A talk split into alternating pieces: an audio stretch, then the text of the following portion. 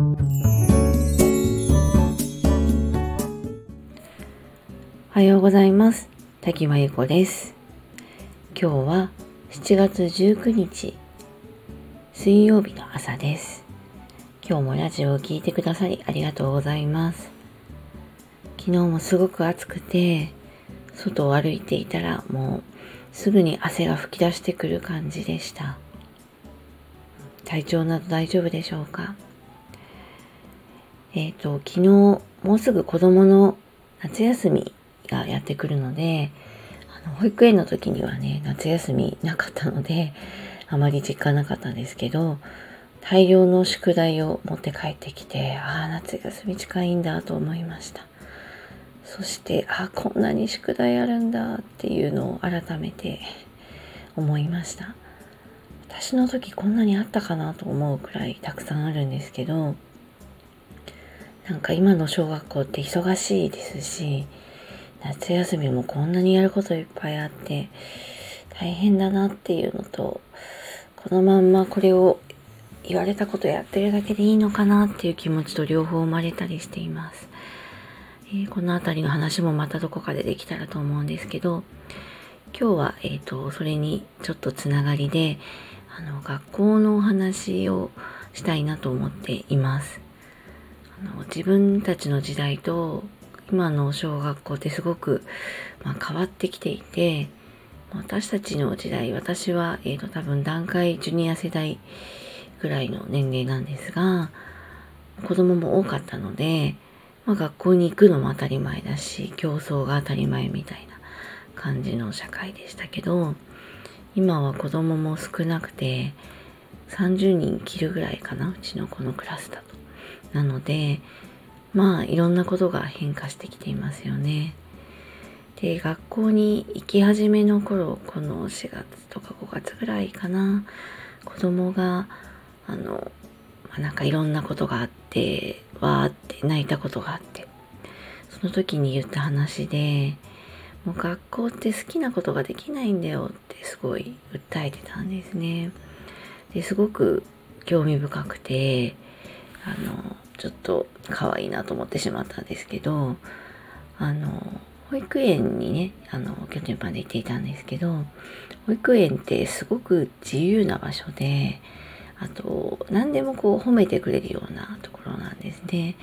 で幼稚園との間違いをよく言われますけど、まあ、単純に時間の違いとかそういうのはあるんですけど、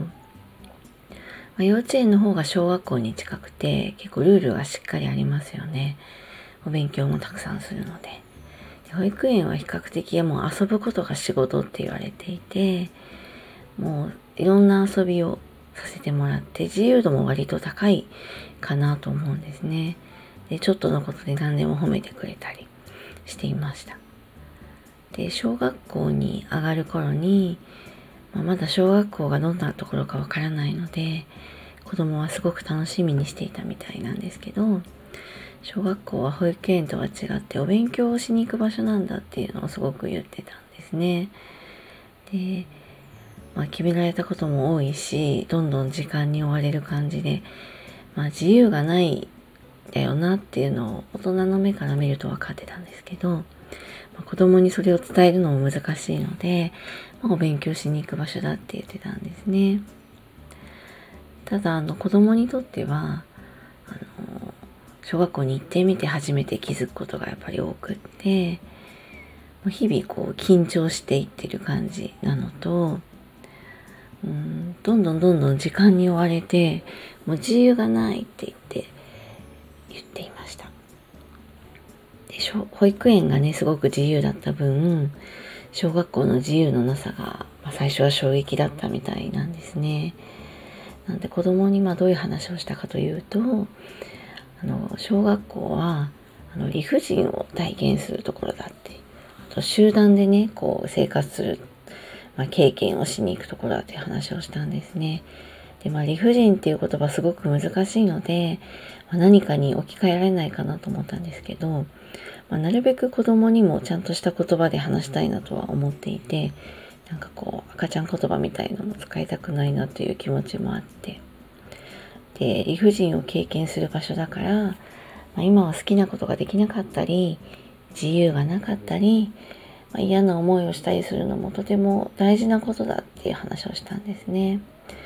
で当然理不尽とは何かみたいなことを子供は聞いてくるので、まあ、こういうことをしたくないなっていうのをねしなきゃいけなかったりとかこれなんか違うんじゃないのっていうことも、まあ、やんなきゃいけなかったりねあのそういう意見が通ってしまったりとか自分が正しくてもそれが通るわけじゃないし嫌な気持ちすることがたくさんあるっていうのが、まあ、理不尽だって話をしました。でまあそれだけだとただ嫌な思いをするだけになっちゃうので、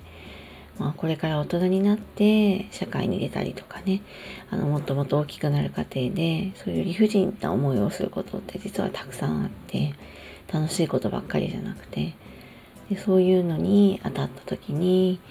それを乗り越えなきゃいけない。できるようにならなきゃいけないのでそういう練習もするんだだから学校はまあみんなと仲良くできるわけじゃなくってあのいい先生もいればちょっと嫌な先生もいたりとか。あと仲良くできるお友達もいればそうじゃない子もいたりとか。それが当たり前でそういう人たちとどうやってうまく付き合っていくかを練習する場所なんだっていう話をしたんですね。でまああの本人なりにちょっと思うところがあったみたいでその話を聞いて。じゃあ今小学校で頑張れば大きくなっても頑張れるのかみたいな話を言うので、まあ、嫌なことが起きたりとか、まあ、嫌な人に会ったりあとま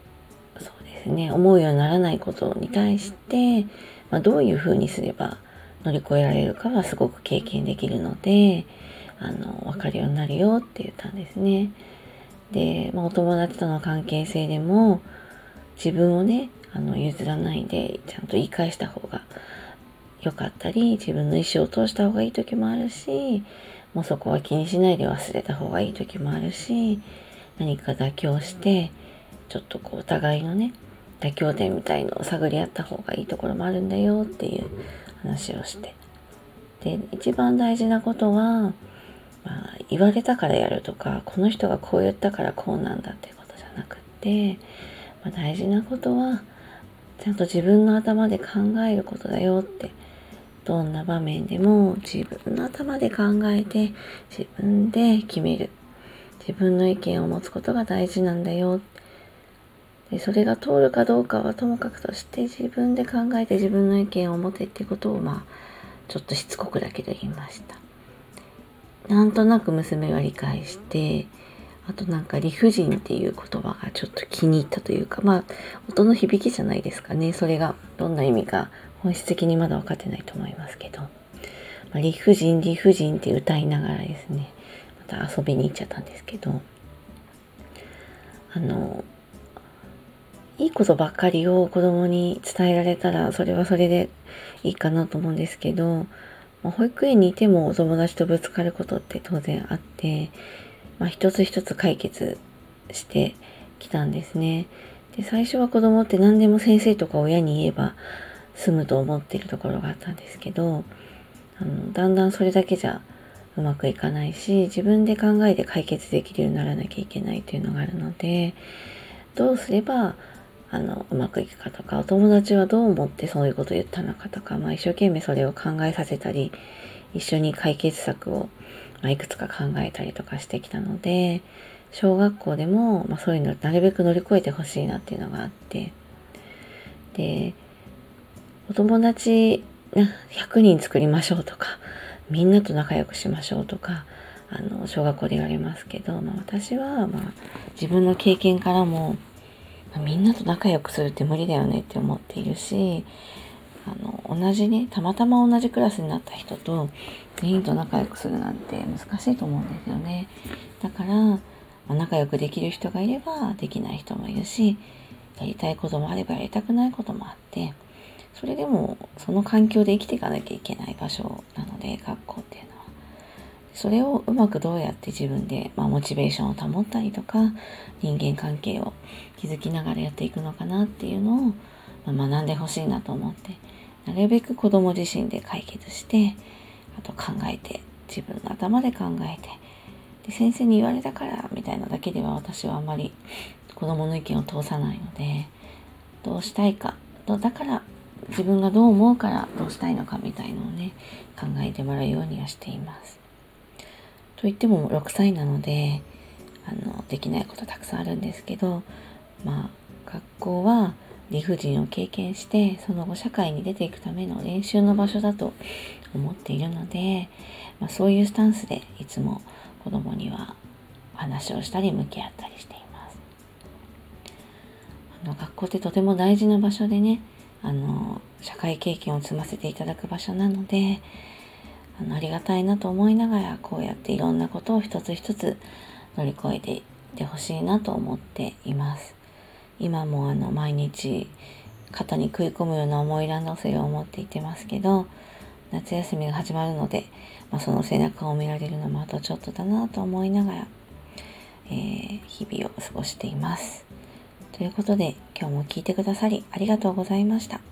それでは今日も良い一日をお過ごしください。それでは失礼いたします。滝間由子でした。